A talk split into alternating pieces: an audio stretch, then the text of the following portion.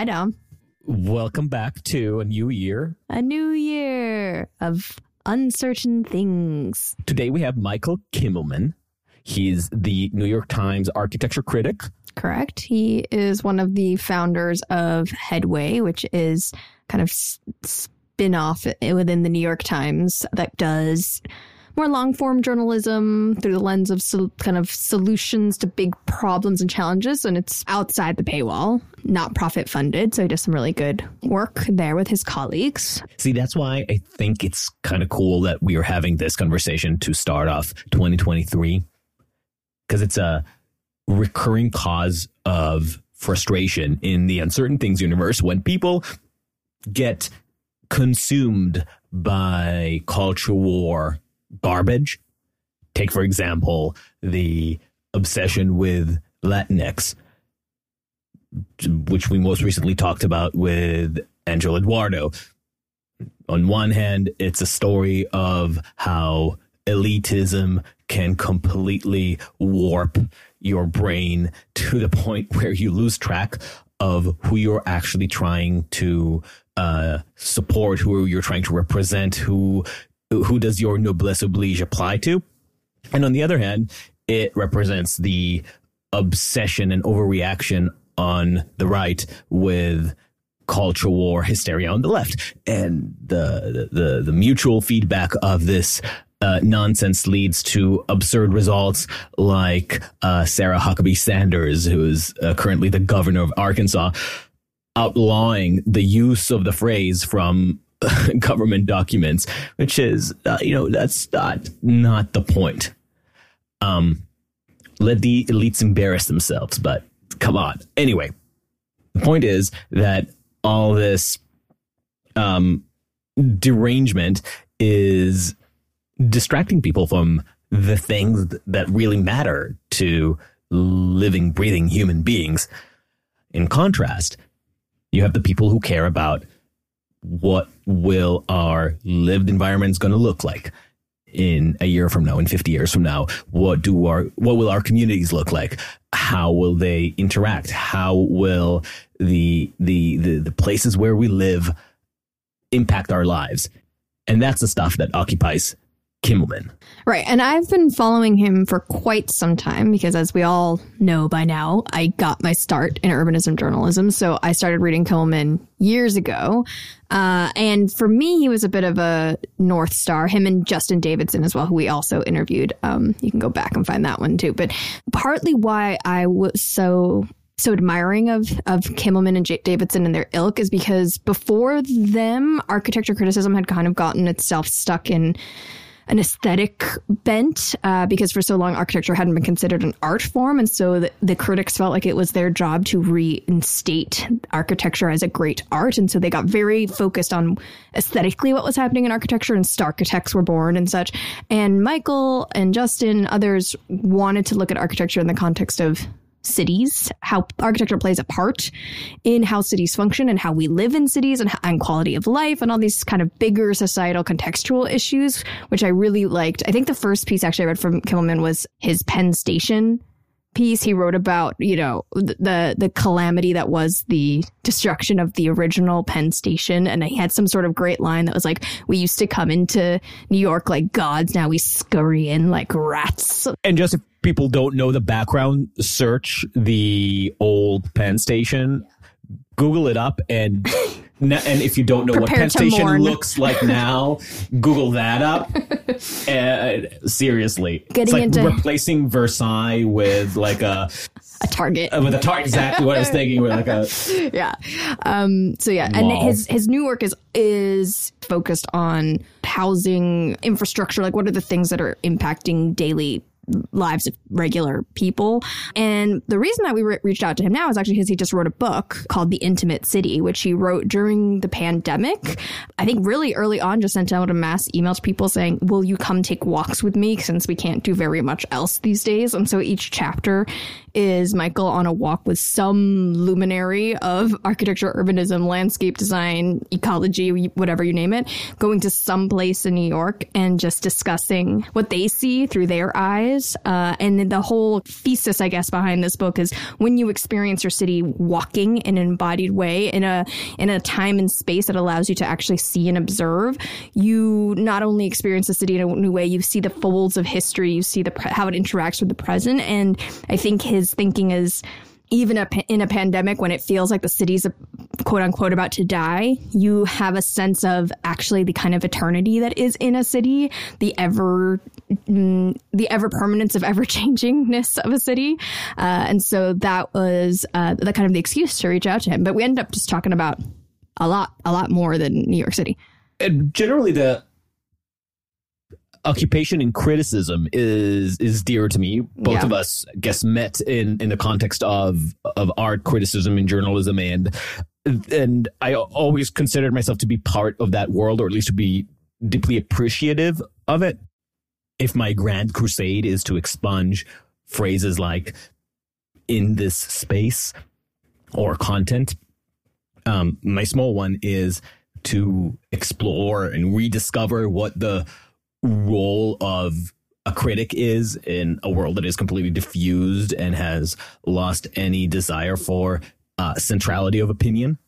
On one hand, there's something great about any person being able to establish a platform and uh, uh, assert their voice in the, the debate of culture and art. Um, on the other, I think it contributes to this sense of oversaturation that sometimes leaves us innervated, especially you and me, Vanessa, we can feel that experience of everything is equal and nothing really matters. That's uh, the downside of excessive postmodernism. And in this new world, trying to discover what criticism can still do or defining a new role for it interests me deeply. Mm. We also got into my kind of pet topics of what is community? What does it mean to serve community. What do we preserve? What don't we preserve? What matters uh, in cities? So those were topics near and dear to claim themselves as community. Yes, yeah, that was a huge part. Which I'm picking up on a lot of the threads that we started with Vishaan Chakrabarti. Actually, I actually think that that conversation is a nice prelude to this one because he because Vishaan gives us the history of how we got to the fucked up place that we're at, and and Michael starts talking about what are some of the solutions that we can turn to. And if you're interested in more on the question of criticism and art and and whether or not we can talk about merit in these fields, check out our conversation with Ken Goshen. And lastly, we also talked with Kimmelman about his own right. institution, the New York Times, which has been referenced quite a lot on this podcast, not always uh, in a positive context. But we also acknowledge that our ongoing frustration with some of its editorial directions in recent years are proof of how much we believe that as an institution it matters and that it matters that we have these big bodies of authoritative knowledge sifting in our society. And that these aren't easily replaceable by diffused information. Goes back to the criticism conversation. Anyway kimmelman was uh, generous enough to engage us on this topic a little bit as well. By the way, I love the way that Michael entered into this conversation about how the times has changed. Do you remember this detail where he described the physicality of the space where they used to work versus where they work now? metaphor. Yeah, it was it was actually really effective in my mind. It's like it used to be this shabby. No, no, don't spoil. Oh, okay, no spoilers. Listen to the episode. it starts with a metaphor uh, or allegory, whichever description. yeah. Literary critics, we are not. Yes. But shillers, we are. Shillers, we are. Um, follow us on uncertain.substack.com. Um, we, we got a bunch of new followers recently, so that's very cool. Maybe it's our new TikTok. oh, God. if you want to support us, give us a five star review on Apple Podcasts. It helps. We have already a bunch of interviews lined up for 2023, which is I'm kind of exciting. Excited yeah. about them. They're starting to line up. It's yeah, great. Yeah, yeah, yeah. We have some some people that that we've been wanting to talk to for a while. Some people who've surprised us with um, their availability. So we are we're excited. And I guess with that, Michael Kimmelman. All right. Well, I have like a million questions. Sure. So I figure because we're literally in the New York Times building and you just gave us a little tour of the New York Times that we should probably just start there. but I'm curious to know about your experience when you first got to the Times. What was the culture like? I'm a little bit jealous when we talk to journalists, like we talked to Matt Taibbi, for example, and he had this whole story of the culture being very invigorating and jokey and mm-hmm. and I never had that journalism experience of like the traditional newsroom. Both Vanessa and I grew up at like in post internet journalism. Yeah, mm-hmm. right. In the in the content phase of journalism. so we never got to experience that culture. So I'm curious yeah. what the culture was like when you arrived here and how it's evolved or shifted if it has. I assume it has. Oh, dramatically. Yeah. Um, so I arrived when the Times was not in this building. It was a couple of blocks from here on mm-hmm. 43rd Street, and it occupied um, a really shabby kind of uh, space, you know, with with sort of orange carpets and drop ceilings and you know visible windows and. It felt. Um, was there like smoke in the air? I'm imagining smoke. yeah, I mean they stopped the smoking, but there were still some spittoons. I yeah. think that they kept as mementos it felt like you really like you were climbing into the cockpit of of the world. Really, I mean, it it was very kind of um, exciting to walk in because uh, first of all, when you're very young and you go into the Times, it feels like you've suddenly sort of crossed into you know a, a palace of a sort. The the fact that the palace was so. How old were you when you started? I started writing for the Times in my mid twenties. So it's you know I was a kid and but the thing is that it was it was it, it was the shabbiest, intentionally, I think, shabby palace in the world, mm. and that had something to do with the ethos of journalism then too. This kind of it retained even for a place like the Times uh, this working man's you know uh, street savvy kind of culture. It was predominantly male, though there was a really strong and very important group of women who uh, had been working at the Times and had come to define it and were already reshaping the notion of gender um, equity within the newspaper. They were active, uh, brilliant, and um, so it was not entirely like a men's clubhouse. Um, and I think that there was something aspirationally democratic about that ethos of the newsroom, which I really liked. Um, you know, I I, I, was intimidating to be in the Times in the beginning, especially when you're a kid, um, or it was for me then. But Were there a lot of bullying type of editors? No, but no? I was going to say it was not a no. It was never. I never have experienced the Times that cliche of, you know, this sort of dog eat dog uh, environment. There, there were, um, and as there are, I think, in any office, uh, different personalities, and there were strong ones then. Um, uh, but I think that I have always felt that the gap between the image people have of the newsroom and the actual kind of uh, culture has has been partly the product of a desire, even by the Times, to perpetuate some idea of power. There's something about that image which is marketable in some way. I'd like to tell you that I'd have a whole storehouse of, you know, horrible stories. And I think, you know, I, have had a charmed career here. Um, I know that people have not universally said what I'm saying now. But I think on the whole, the Times has been a place where people um, have wanted to work together and work together well. Um, and the Times now, well, we're in this Renzo Piano building. It's like being, you know, in a insurance bureau in Turin. It's extremely elegant. It's kind of quiet. Um, it feels very posh in a way. Um, the Times has changed quite a bit. Um, and most of that I think is great. Um, some of that was born of the fact that, you know, the newspaper industry was collapsing. And as a matter of survival, the Times um, decided to both double down on a certain kind of journalism and on certain people, um, but also, uh, you know, on projects like film and um, podcasting and uh, graphics on, you know, digital graphics and things like that. So the Times, for me, the palette of possibilities of, you know, uh, doing my work has broadened infinitely. Mm. Um, and I that was also put me in touch with a whole different range of people, many of them generationally you know, different than me now. It's very weird to be the youngest person in the newsroom and suddenly to be, you know, a senior person in the newsroom. It just it happens to everyone.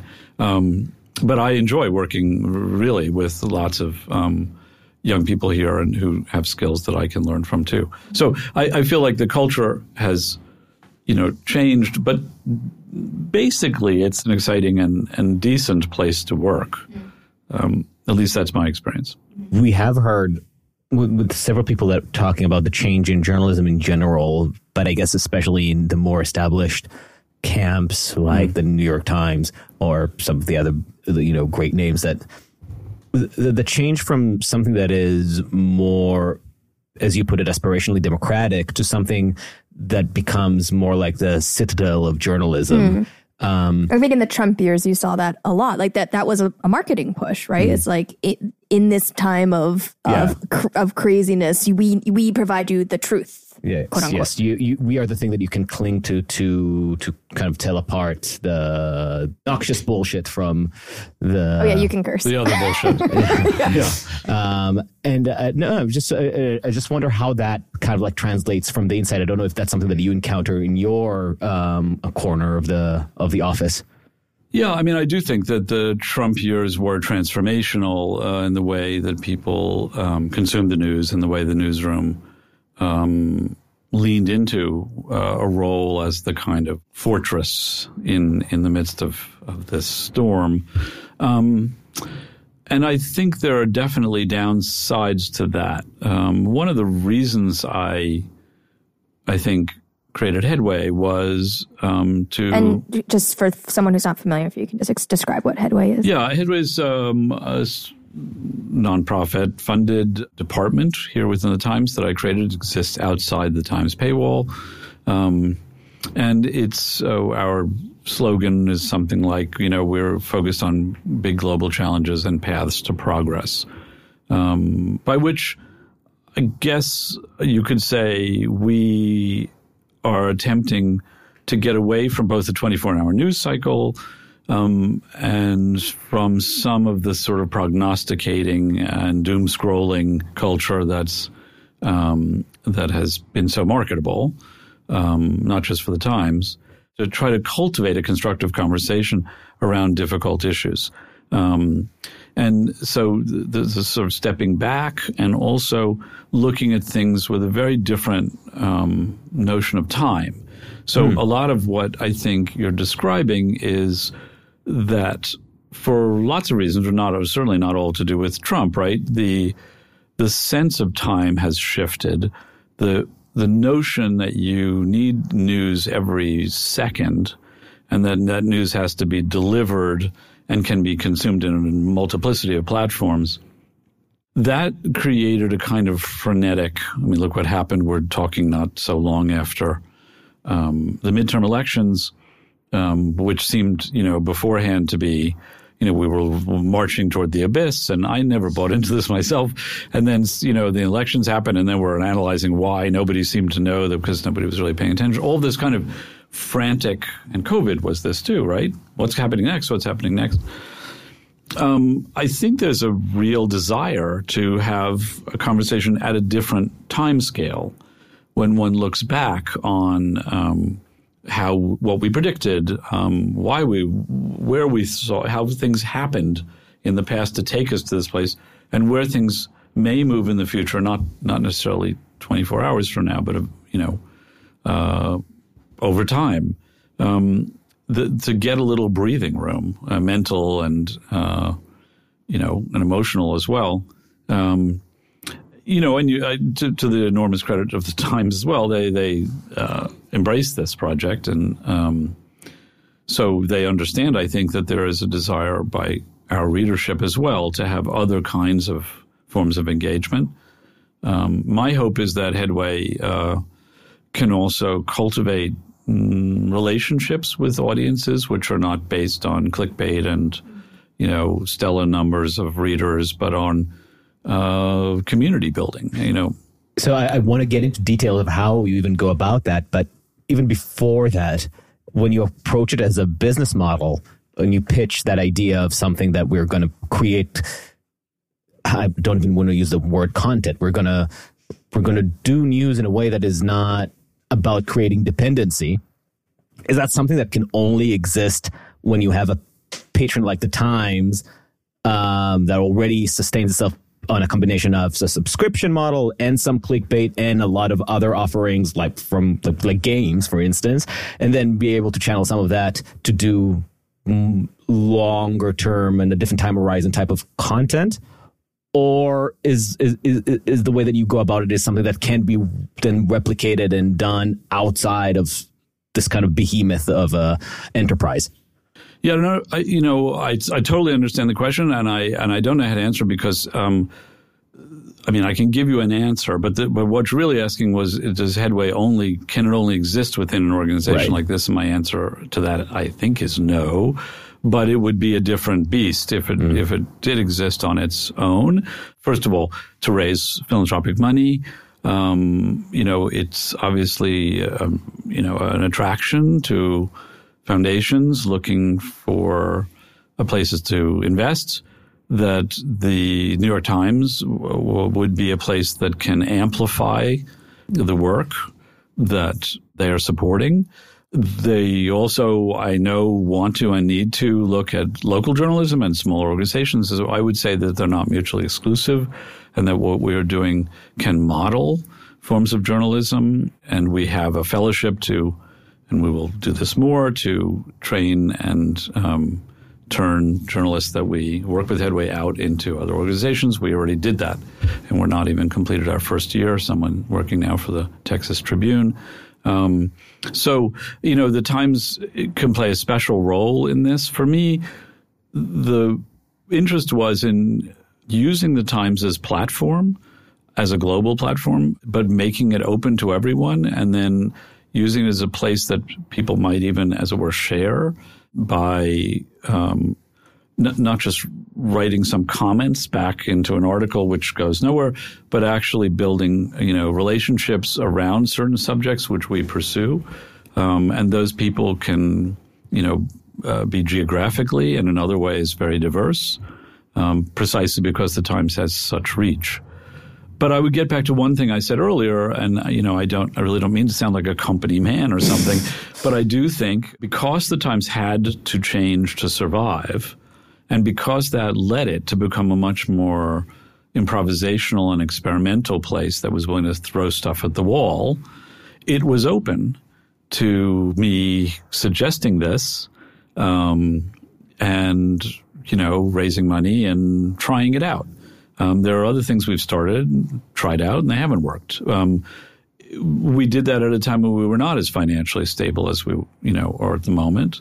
Um, the, our non-profit status both requires, but also this was to me the crucial thing that we exist outside the paywall. So we have essentially we're a barnacle on this ship, but we are not only accessible to subscribers, um, but that is also helped by the Times, um, which leverages a lot of its own resources uh, to help us out. I'm on staff at the New York Times. I'm not paid by Headway, so um, you know I, it's a difficult question. I thought about it a lot because I also we want to make what we are doing replicable, and at a time when local journalism is in you know in dire straits.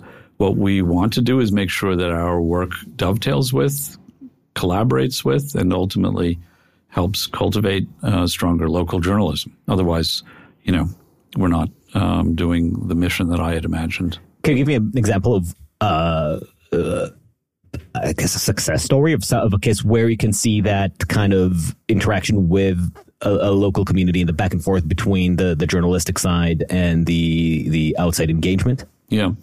So I, again, I will remind you, we're talking less than a year after we launched the 1st piece, and there's a lot of stuff to do. We've done stories from uh, Congo and Scotland and Ukraine and Puerto Rico. I did a huge thing on homelessness in Houston, and we've done stuff in Anacostia and Washington D.C. We've produced a lot of stuff with a very small team, and we're trying to figure out how the what I call the public square, what we call the public square, works. So this is going to take some time, and it's Outside it's, the it's a question. auspices of Elon Musk, you mean? Correct. Yes, exactly. but I will say we, we've done we have done a few things. So first, as I said, uh, the fellow who was originally working with us, Lucy Tompkins, now works for the Texas Tribune. We fund that um, position. that she's producing remarkable journalism around homelessness, continuing that conversation around housing in Texas. Uh, we did a story around Anacostia, as you know, a very poor, historically African American neighborhood in D.C., um, talking about what how to essentially anticipate and offset the effects of new infrastructural developments. A lot of concern in neighborhood like Anacostia about what the effects of such developments like Highline would be. So we not only wrote about that, but we have begun organizing community events in Anacostia. We had the most untimesian event probably ever, which was in the Anacostia Arts Center a couple weeks ago, organized with local community groups involving local residents there and we will continue to do that. So that's working with, you know, dozens of people, not hundreds or thousands, in order to build relationships and stories and work, work with local news organizations in Anacostia, not mm-hmm. just in DC. Parentheticals is the essence of our show. So I just have a small parenthesis there. I, Anacostia, that's where uh, I think a year and a half ago, um, Jamie Dimon made a big to do about starting a, a, branch, I think, of Chase there. Where is that right? I, if I if I'm not if I'm not that's if you're fact check, live fact checking, I'm looking up. Yeah. But I think uh, I think yeah, because I remember I'm pretty sure that we interviewed him at the at the Anacostia Art Center at the time with Axios. Uh, that sounds right. Yeah, yeah and I, I was actually wondering at the time when I was working on that interview about that idea of um, this being a big event to open Chase, mm. a, an enormous Chase branch in Anacostia, and it was part of a project by Chase to um, to actually create uh, banks where the, their normal model of, of expansion doesn't apply.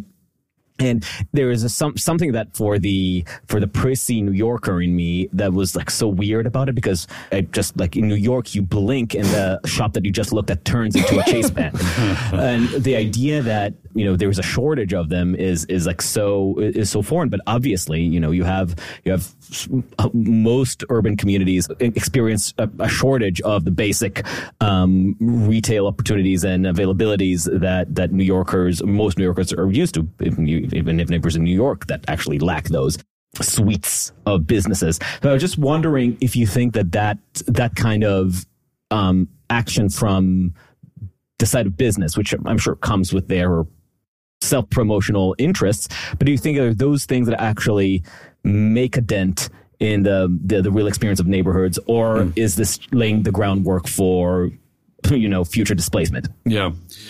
Look, so I don't, I'm not familiar exactly with what Chase is doing. I will say that I have, you know, uh, written about many neighborhoods where the arrival of uh, Duane Reade or CVS is a transformative thing. Mm. Um, that things that we think are not just ubiquitous but sort of annoying actually are enormous benefit and a sign of dignity and normalcy for mm. uh, in many poor communities, and that includes underserved areas of New York dollar stores are also very controversial in this. Like, are they helpful or hurtful to communities? Right. I mean, so the the I don't know about the Chase store and what kind of financing they plan to mm provide to people in a community right. like Anacostia. the actual services probably matter more than the branch itself, right? Quite a bit. The general concern, and this was why we got interested in Anacostia too, is you know how does one, uh, how does one, meaning a community, at the same time sort of evolve. And some of that evolution may include and should include new developments, new businesses, a new bridge or park or whatever, without losing what it values most, which is the sense of home, the ability of residents there to remain where they live. And that includes the businesses that are there.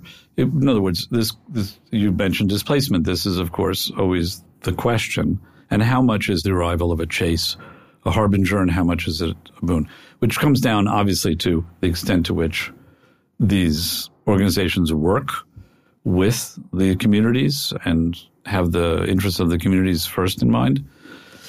This is why we wrote about that bridge, because a group called the High Line Network, having um, seen the unintended effects of the High Line, was created to essentially advise other cities. Let's, let's just open it up quickly. What are the unintended effects of the High Line? Well, the High Line was, for those of your listeners who don't know, the High Line was uh, a disused vi- railway viaduct that ran along 10th Avenue in Manhattan um, for a couple of miles and uh, was converted into a park, an elevated park. Um, and this happened uh, over some years, but fundamentally under the Bloomberg administration, um, with the idea that in uh, an area where there were not a lot of uh, parks, this would also benefit the uh, thousands of public housing residents who occupy housing along the line of the High Line, along 10th Avenue or near it. Um, and, and, financed in great part by selling the sky rights, right, to the buildings along the, the High Line? There, well, the city financed the upfront, uh, mm-hmm. and then there was rezoning that was mm-hmm. done so as to allow the High Line to happen when that that's another story. Okay.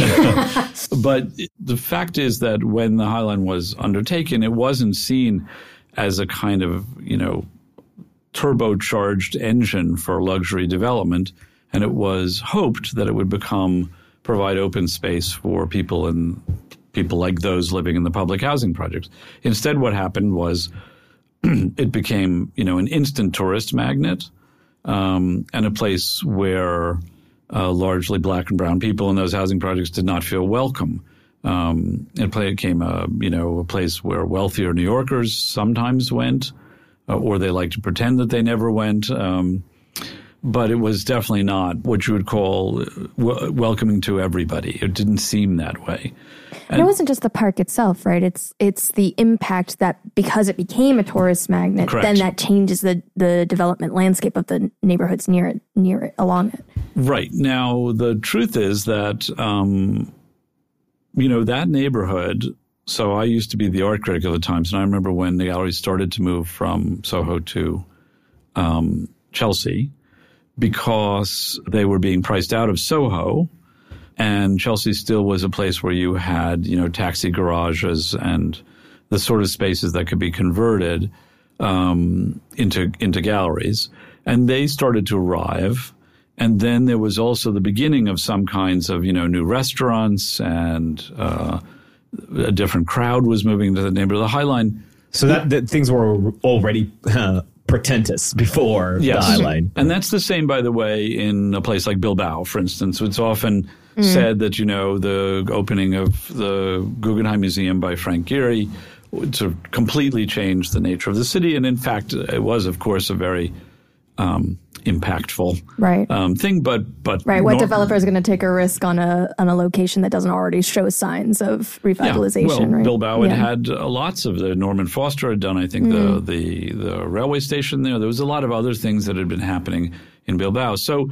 What, yes, what happened in in uh, the case of the High Line was you had all this luxury development. Sort of it it supercharged, as I said, the the pace of change there.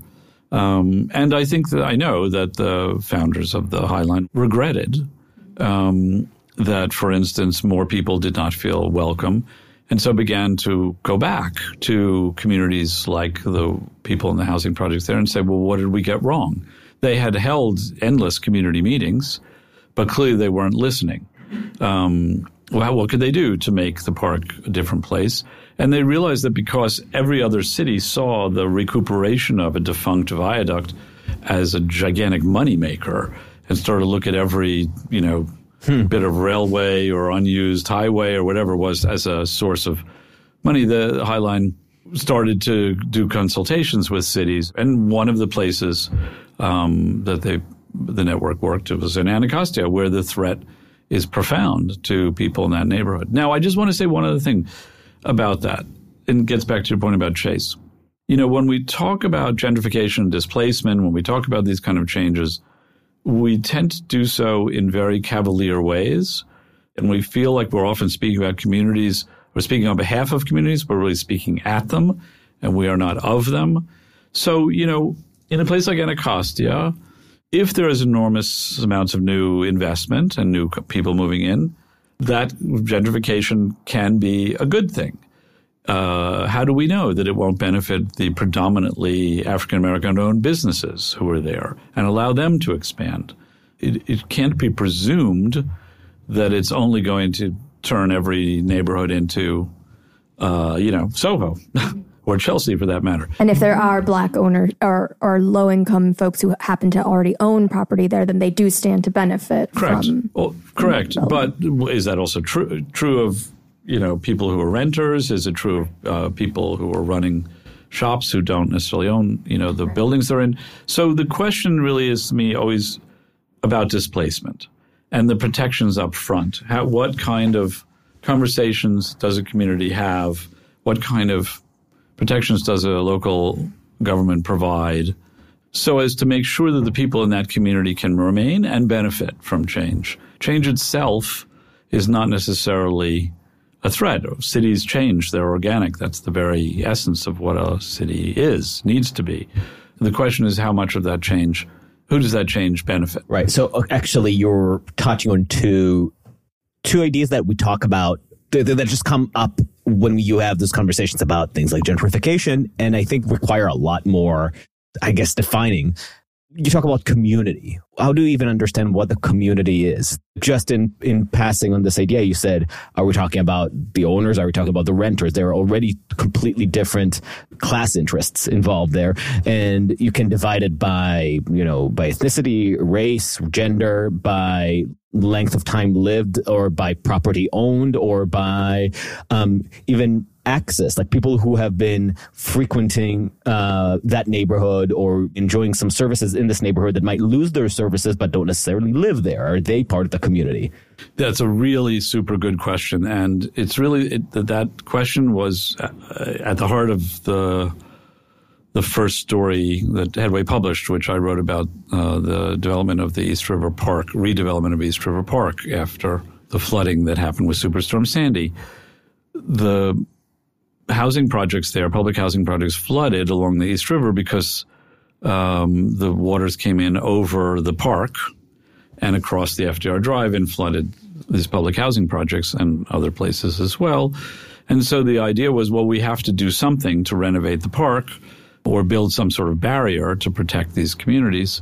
But what we want to do, this was part of a, a federally funded program called Rebuild by Design under the Obama administration, which um, when Shaun Donovan was the head of HUD, what uh, the idea was we want to build protections, but we want to build protections along a Dutch model, which was to make sure that they worked in tandem with uh, other kinds of community benefits. Um, so, in the same way that the Dutch will build a dike but put a park on top, um, or design a public square that can be a you know retention pond, but also you know a basketball court. Uh, that there's just some attention not just to infrastructure but to community needs. That was the idea behind Rebuild and behind the East River Park. And so there were hundreds of community meetings, and this was going to bring the community together around this project and the renovation of the park and all blah, blah, blah. And to make an incredibly interesting but extremely long story just slightly longer, um, that actually blew up. Turned out that exactly what you're saying, and is there is no community. Right. There are communities, and they are often at odds.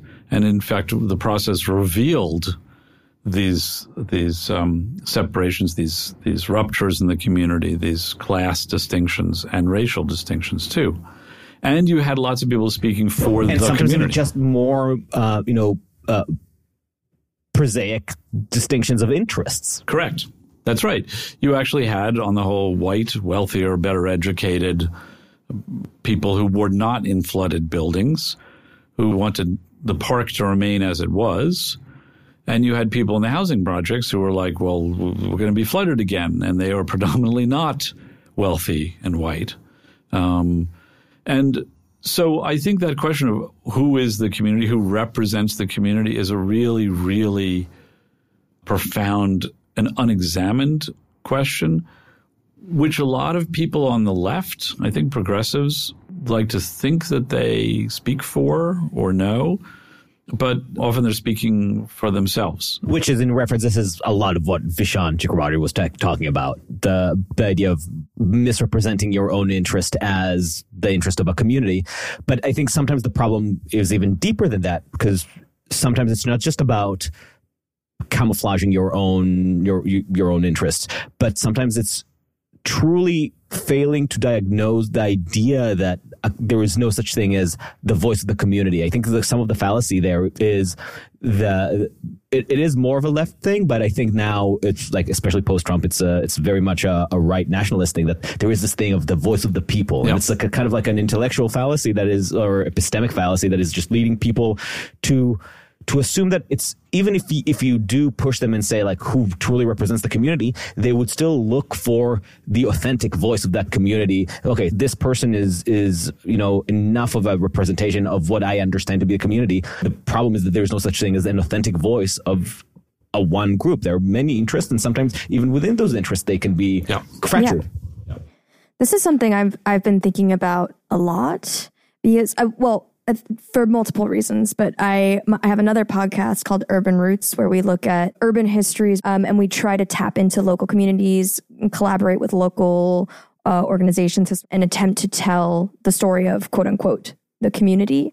And every time we write a script, our script editor would be like circling the word community in like big red letters, like, what community? Which community are you talking about? And and trying to get specific on this is really tough because I, one of the reasons we started that podcast is because um, my co-host is a historic preservationist, and she's seeing this movement in the preservation field away from building preservation and toward community preservation. Mm. This idea that preserving the physical artifacts of the building is actually less important than preserving the communities in place and yes, having a connection to the past is vitally important, but so is safeguarding a path to the future. And so this is something that I'm thinking about all the time. It's like, who, who is the community we're trying to preserve? And I think it's, I do think it's a noble mission that we have, but it's also a complicated one because we don't, you can't, you can't preserve everyone, right? And cities change and do evolve. So I don't know. I, I, I'm assuming that you also think a lot about this issue of who is community and how, how do we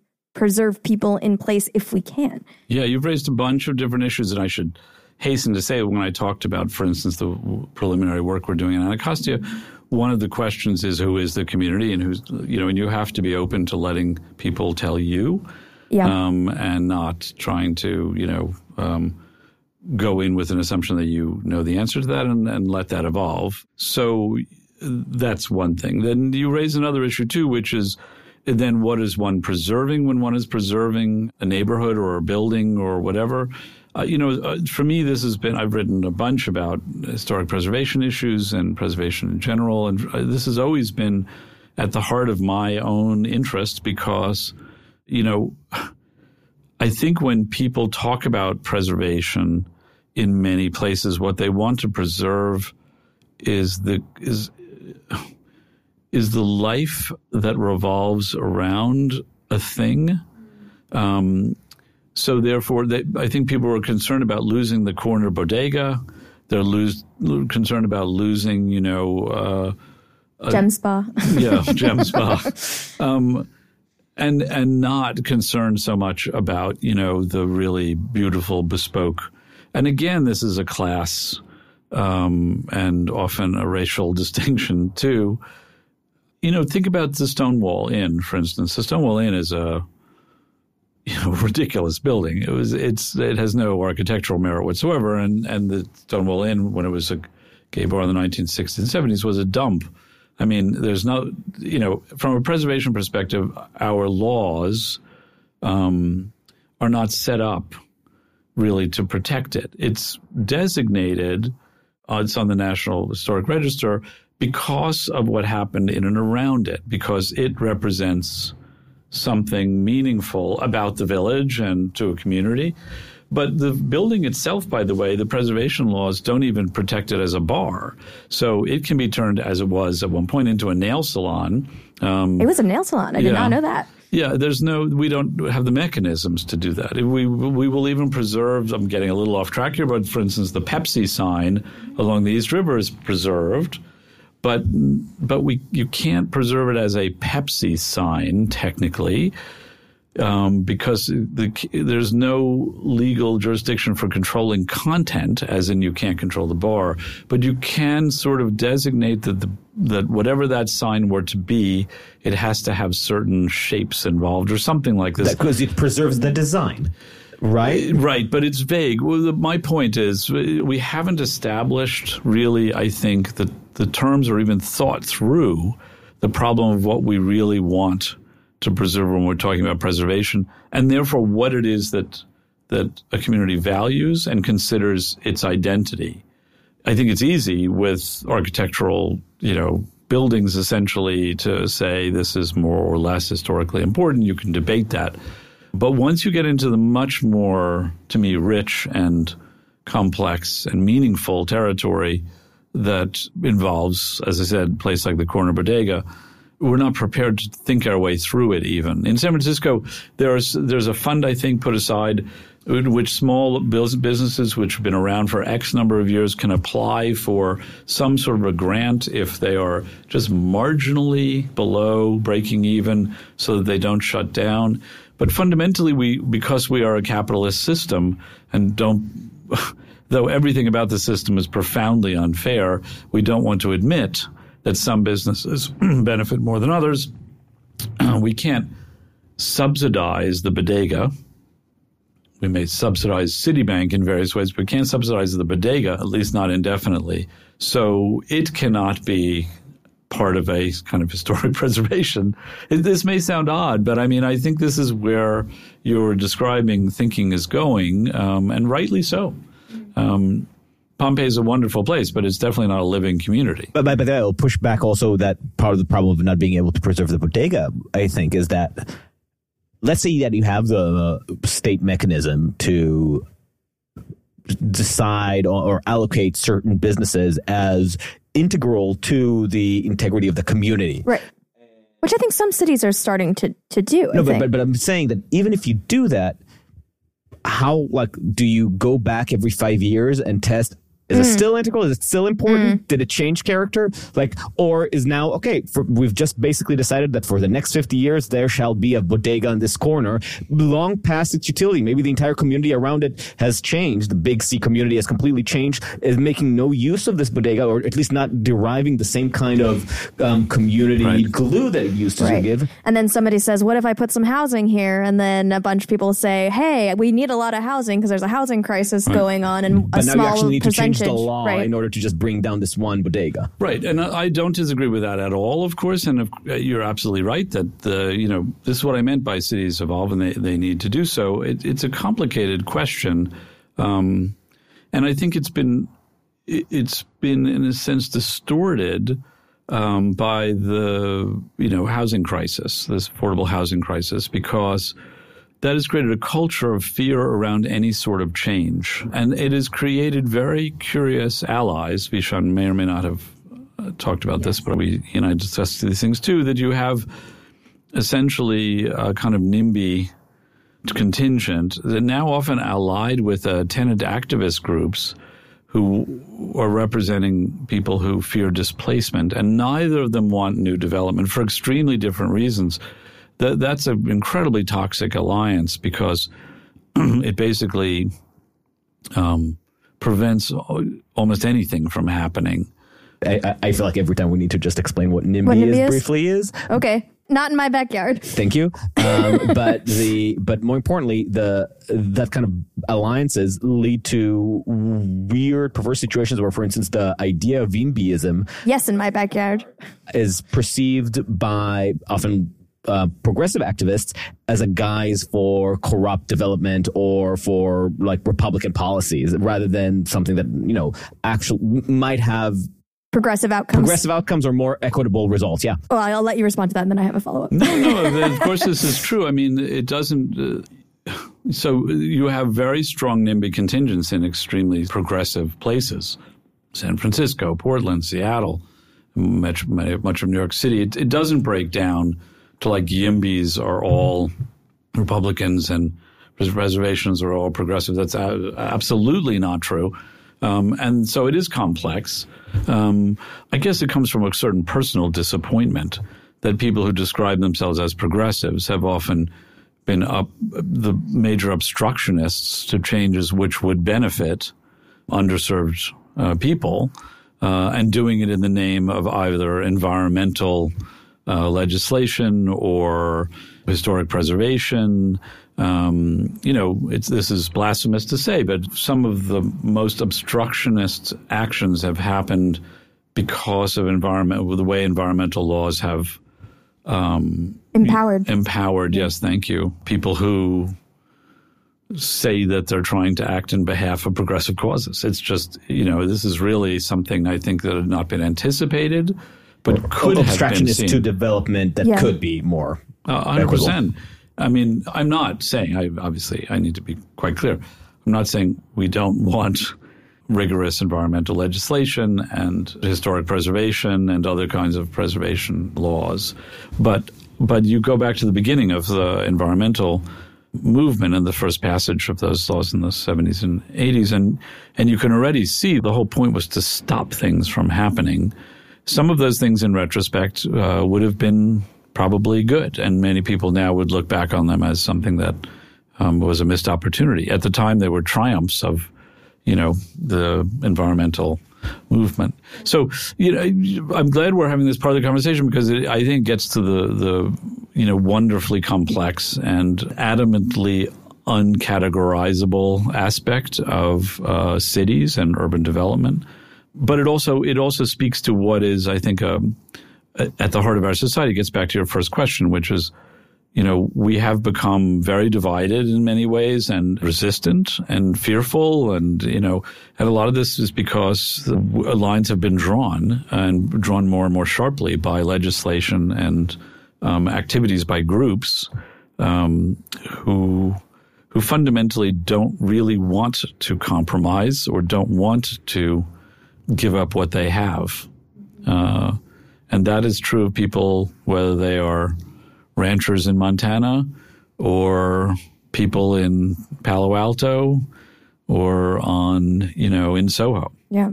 I think, I mean, Vishaan kind of put it in the terms of people have taken the tactics of Jane Jacobs and weaponized and them. weaponized them for non-Jacobsian outcomes.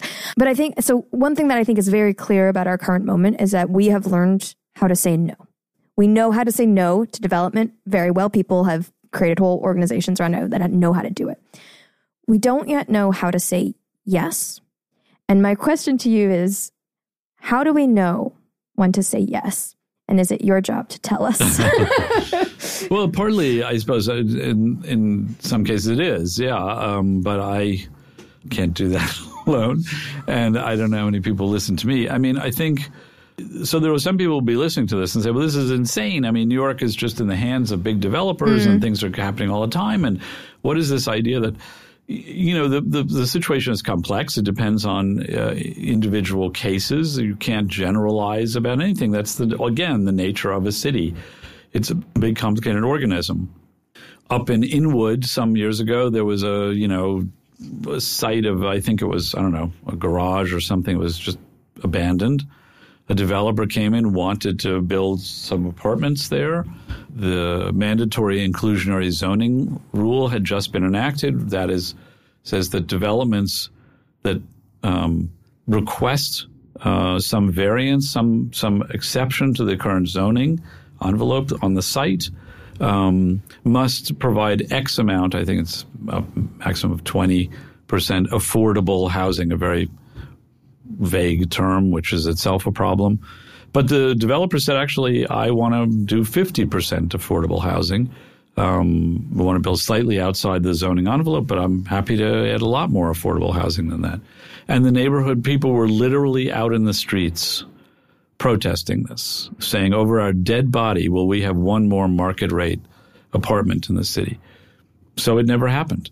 I'm not saying that project was the best project, but that tells you something each project is different, and we have to, you know, Hudson Yards is a calamity. Um, on the other hand, that's a minor calamity too, that we're not getting more housing on a site like that when you have a developer who's willing and actually anxious to provide more affordable housing than the legislation requires, which isn't enough. Where is this coming from? Is it the, I mean, my, my cynical brain is people just expect things to happen on their own. Like the idea that the only reason that things aren't better or that things aren't more available, more affordable is because people are greedy and they're not releasing the backheld uh, supply as opposed to consider that maybe economy economics is a complicated field. Yeah. Yeah, it is. And, you know, again, this we're in deep waters. There's a long conversation about why, for instance, there isn't enough affordable housing in New York. Why don't they want change? Because I think, you know, there's certain things we um, we want what we want. And, and we don't want to lose what we have that we like. Uh, it's not. It's a, a lot of it's very emotional, um, and some of it, let's say, isn't emotional. You know, some of it is, uh, frankly, um, classist, racist. I don't mean to say that everybody who resists new development, I'm not a YIMBY. I, I think the whole point of thinking our way through these things is that we have to be specific and cases are different and that's, that's the nature of it.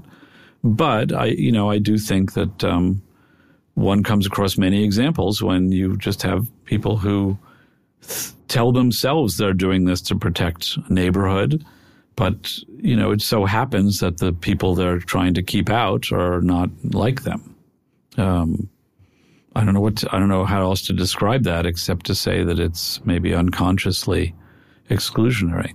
Um, I mean, I wanted to ask a question a little bit more on the lines of the, the previous question in terms of your your role as journalist, critic, I think one of the wonderful things about being an architecture critic is that you get to have conversations like these and think about things like these that go beyond the scope of just aesthetics.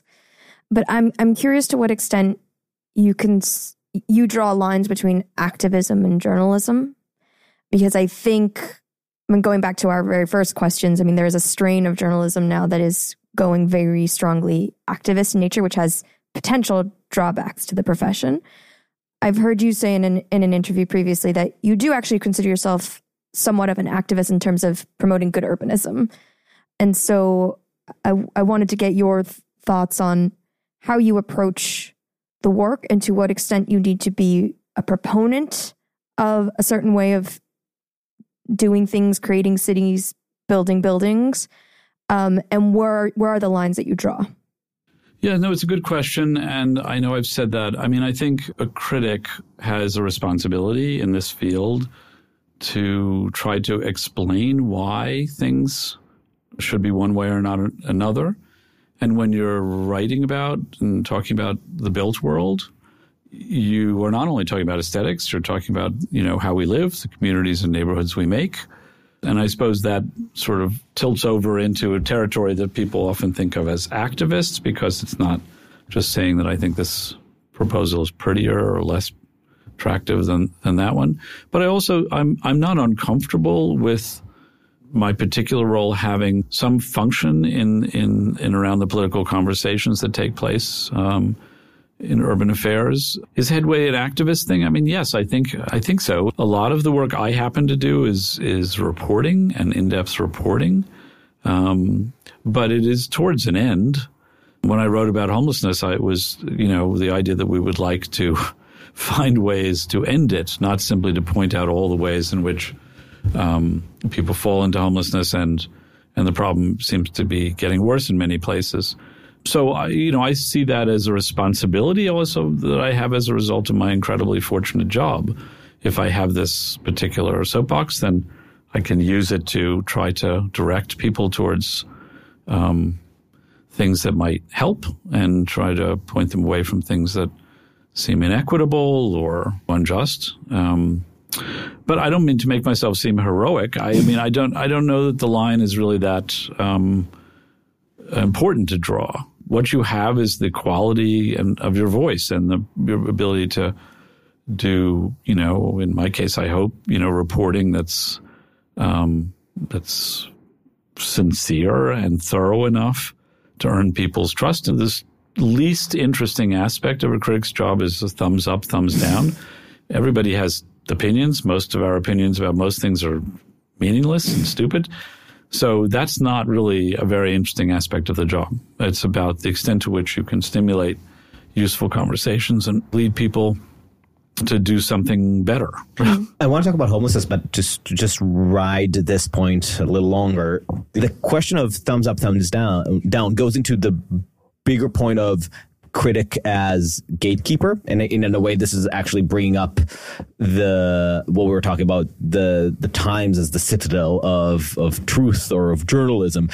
How much is the general loss of gatekeeping? How much does that you think creating a richer way to approach both social and aesthetic matters of judgment and how much are we losing something by not having a, a, more authoritative place where you can trust okay i i have put together a lot of hours and work into telling you why this project I mean, even if I'm not telling you whether it's good or bad, but I'm, I've put a lot of work to tell you why this product is going to lead to these outcomes and those outcomes, and maybe they're you know disconnected from what you think they are, et cetera, et cetera. From the social side and from the aesthetic side, telling you like you know this artistic trend is kind of bullshit, or this artistic trend is actually developing a new idea. Here's how you can approach it in a meaningful way. You know, I don't want gatekeeping to just be reduced to thumbs up, thumbs down. That's why, that's why I'm going to the effort. But gatekeeping can still draw lines that are not just thumbs up, thumbs down, but still require a more authoritative position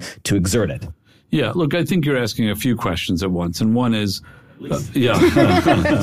one, I think is, years ago, you would have a very few um, places to turn to for opinion. You had, you know, the, these incredibly powerful and seemingly remote figures who were critics of the Times or, uh, the New Yorker, Mumford, and so forth.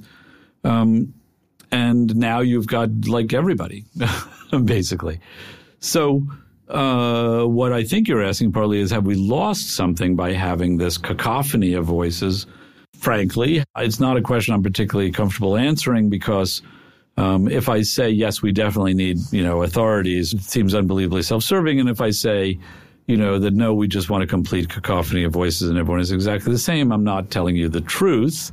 Or um, you're out of a job. well, it's not even that. Yeah, maybe, but it's also, it's, you know, let's face it, it's, it's not true. We all do feel, I think, overwhelmed by the sheer noise.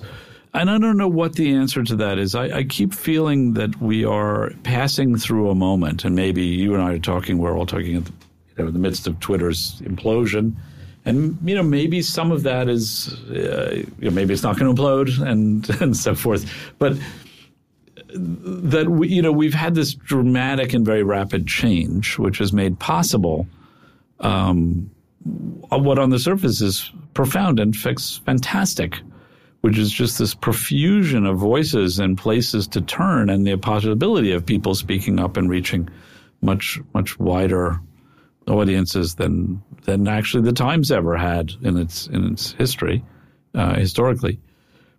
At the same time, I think we do feel that the, the noise level is really not good. So I see it as my role to be clear, selective, and um, and earn the trust that the institution bestows upon me by association.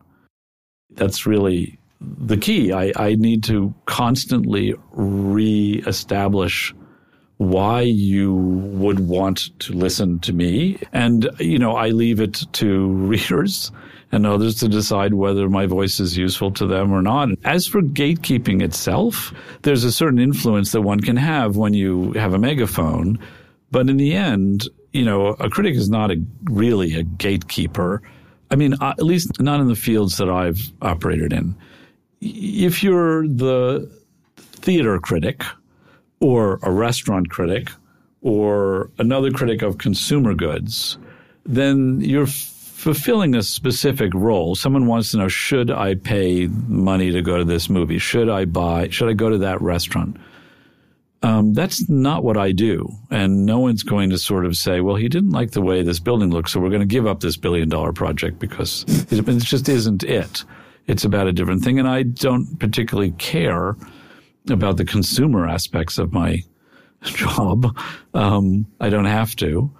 Um, I think you could ask that question of gatekeeping more sort of directly of somebody who's like uh, a food critic or a restaurant critic. But I think it's almost too easy to ask it of them because obviously a food critic you turn to precisely because you want to know yes or no. But I think the the more subtle version of gatekeeping, which my, instinctively I think is still important, is in in is even in the fields that you do, and to some extent even what we're doing, it's not gatekeeping in the sense that we're saying that this is anathema or this is a place that you shouldn't go to, or this is something that you shouldn't do.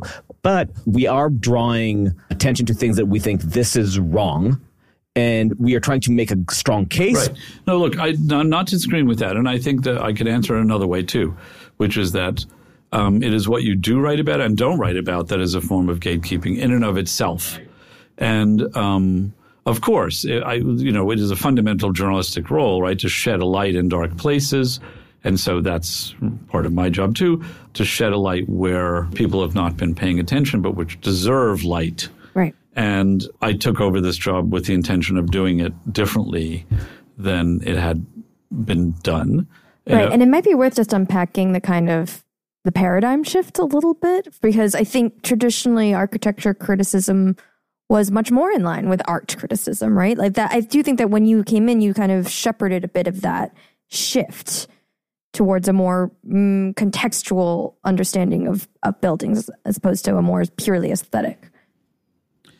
Yeah, I mean, this was a very you know intentional thing. It grew out of my own interest. It wasn't calculating in a you know in some uh, nefarious or entirely self-serving way. It was um, I, you know, I grew up in the village. I, I've always seen urbanism and um, politics and s- social affairs and architecture as well part of the same, you know, bouillabaisse. And uh, but also, not very many people have had this job. It was it was uh, created by Ada Louise Huxtable, who I grew up reading um, back in the '60s. She started this job, and the intent at that time was to establish architecture as a as an art form journalistically equal to all the other arts that were covered in the culture section of the New York Times and to retrieve it from the real estate department. Mm. Um, That's so interesting. yeah. And I mean, of course, you know, even having to make that argument seems insane. And so she was rectifying something that was obviously uh, not just an oversight, but a complete um, misunderstanding of the history of architecture. And, you know, before I took over this job, there was uh, a real emphasis on certain kinds of um, architects and certain kinds of buildings, material and formal invention that created the notion of the um, architect and made certain architects household names, which they had not been before.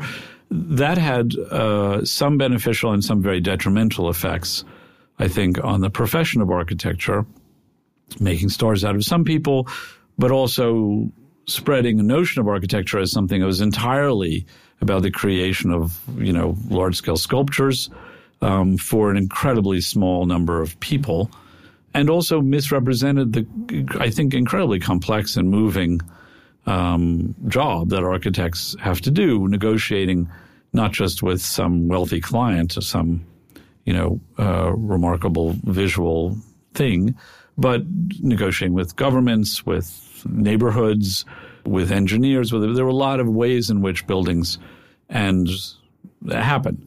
And buildings live on streets, mm-hmm. um, and those streets are and they're real estate, and, and they're real estate, and they, you know, there's a whole universe of things that happen to create those streets and neighborhoods and communities and so forth.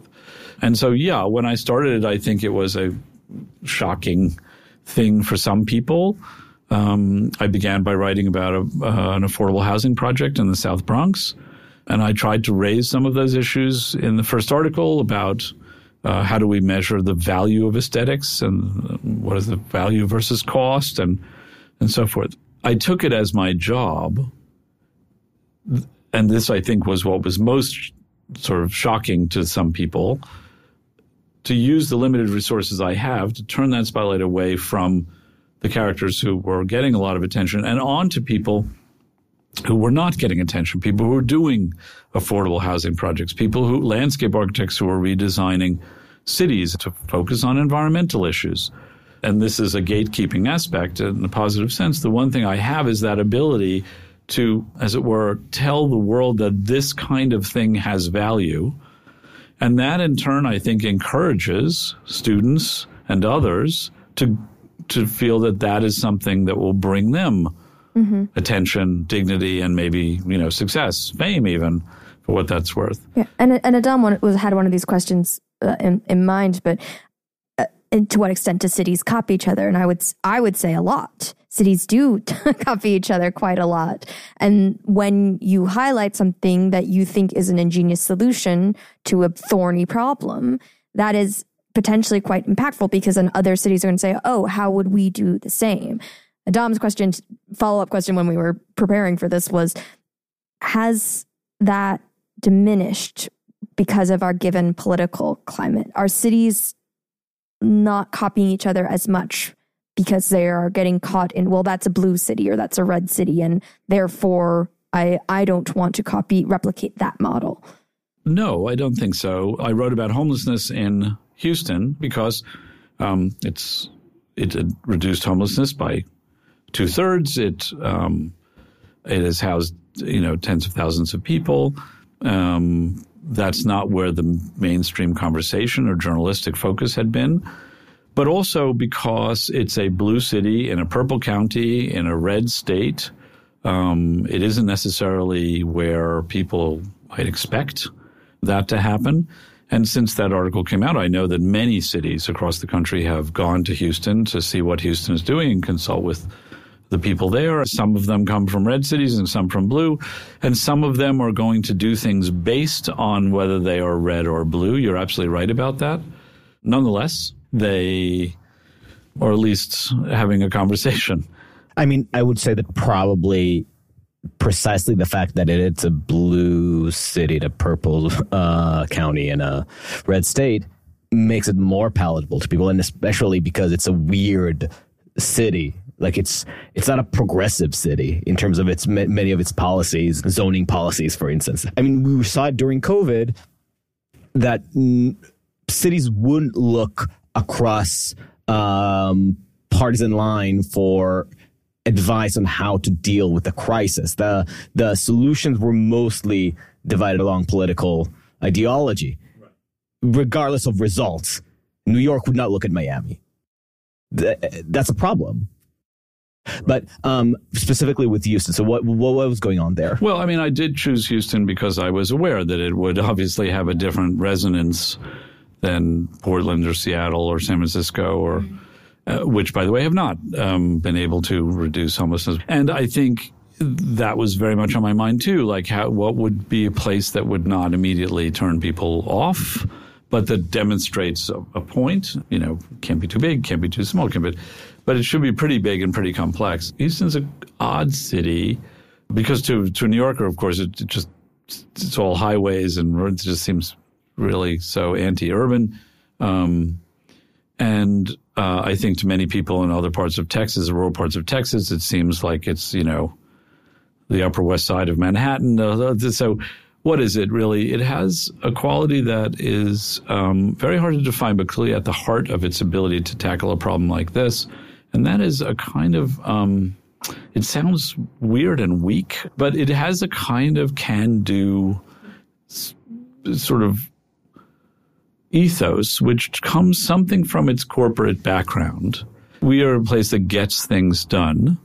Um, and while that sounds sort of like bullshit, it, it sort of works. Uh, tackling a problem like this in, in cities like Seattle. I guess in the same way that the New York ethos of being New York brave just allows the city to get away with being shittier and shittier because, well, people will just take it. It's part of the experience of living here. Yeah, and also New York's sort of like where people stand up and say we believe this. That also cause, can cause a lot of fractiousness, which which is really works against compromise and therefore right. stops a lot of things. I mean, in Houston.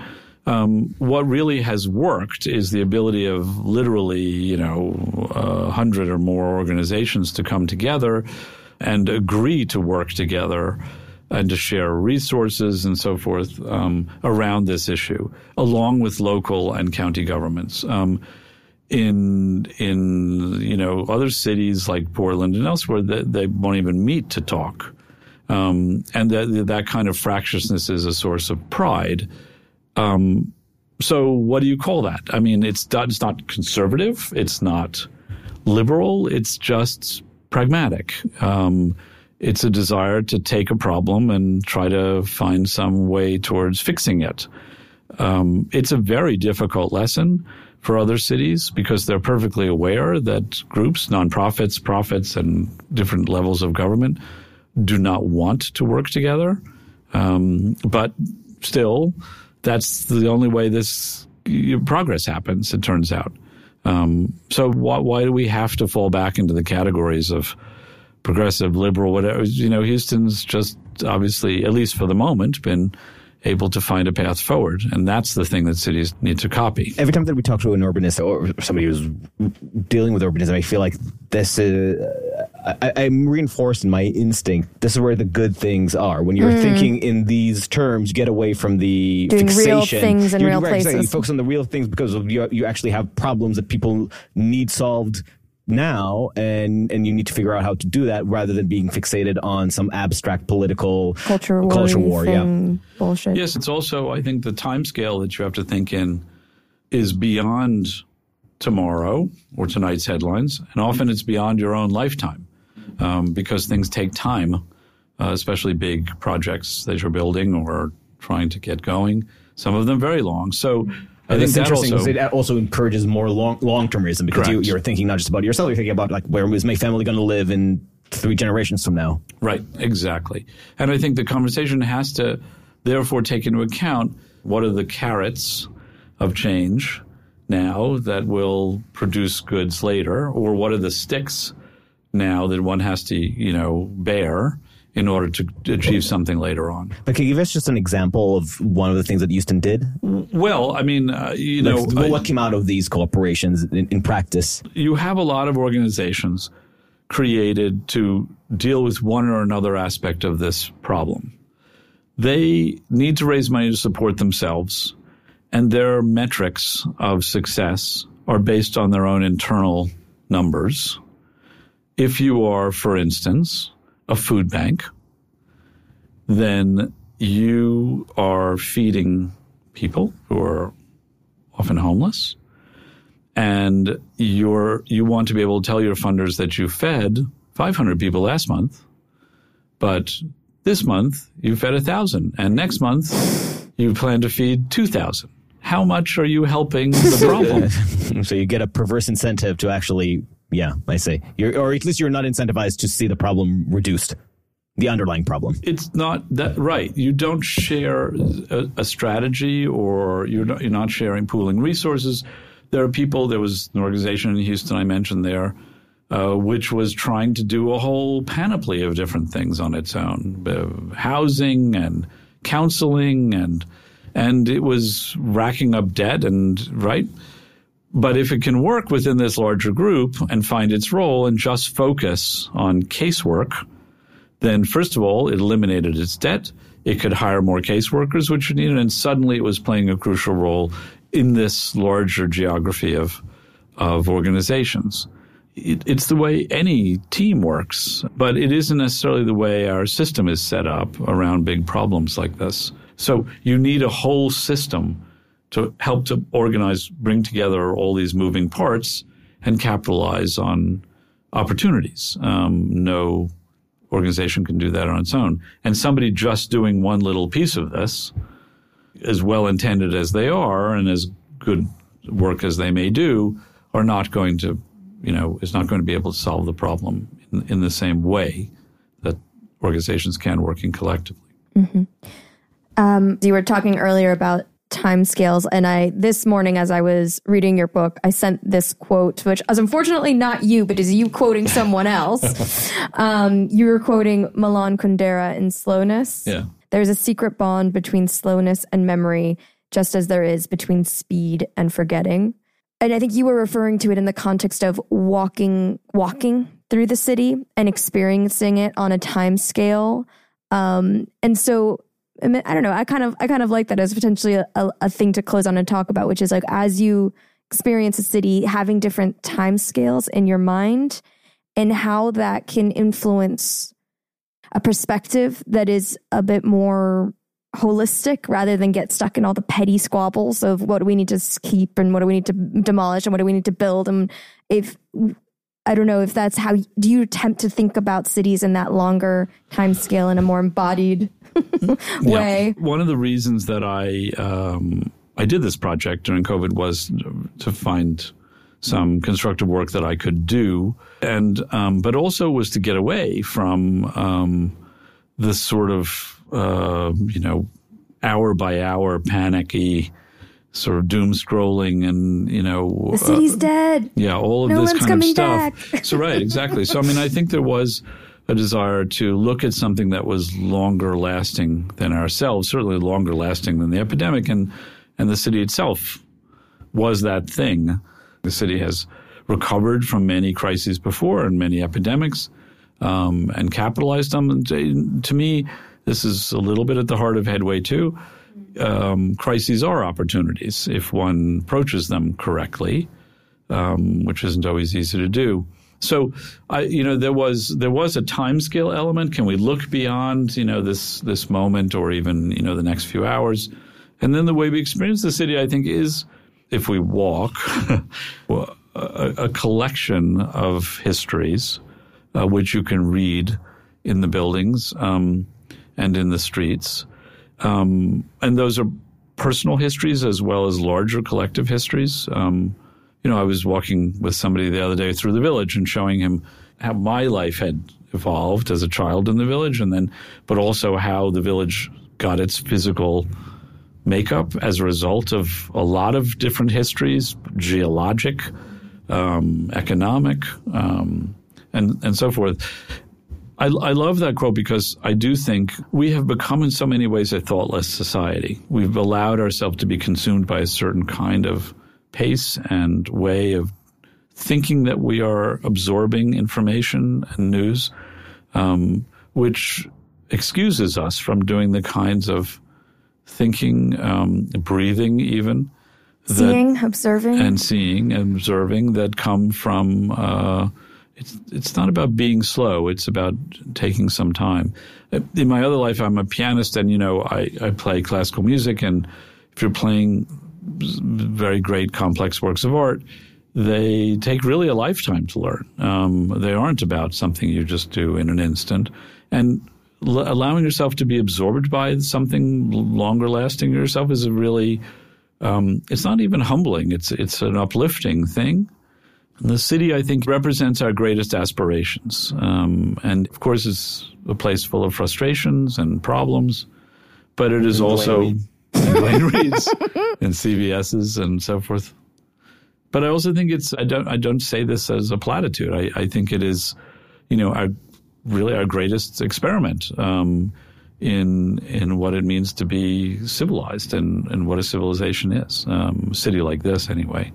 So yeah, I, I, that was that was trying to take the time to do something um, at a moment when the world seemed both to have stopped and to be going at a pace that was totally out of control, mm-hmm. if that's possible. I just saw Straight Line Crazy. I assume you saw it. I did, yeah. yeah. Um, In fact, I saw Ralph Fiennes about two hours ago. Oh, did you really? Yeah. Did you interview him for? Uh, no, no, he was just. He was just uh, strolling by the time. No, he was in a, no, we were just the same restaurant. So oh, funny. We chatted. Funny. Um, so I just saw that play, and I think Jane Jacobs has a line there. Like, I got into this work because I figured there's only two things that last: cities and song. I couldn't sing for a lick, so yeah. so cities it was. There you go. But you you can do both. So no, I would definitely don't sing. That wouldn't well. be a good idea. Um, it's been a pleasure. Yes, so. thank you so much, Michael, for taking the time. Really appreciate it. No, I'm really happy to do it. Thank you for listening to Uncertain Things. We are at uncertain.substack.com or wherever you get your podcast. We got a lot of great interviews coming up. So if you want to support us, give us a five star review on Apple Podcasts and uh, or give us some schmeckles on the Substack. And uh, until next time, stay sane. Oh, and share us with your friends and enemies.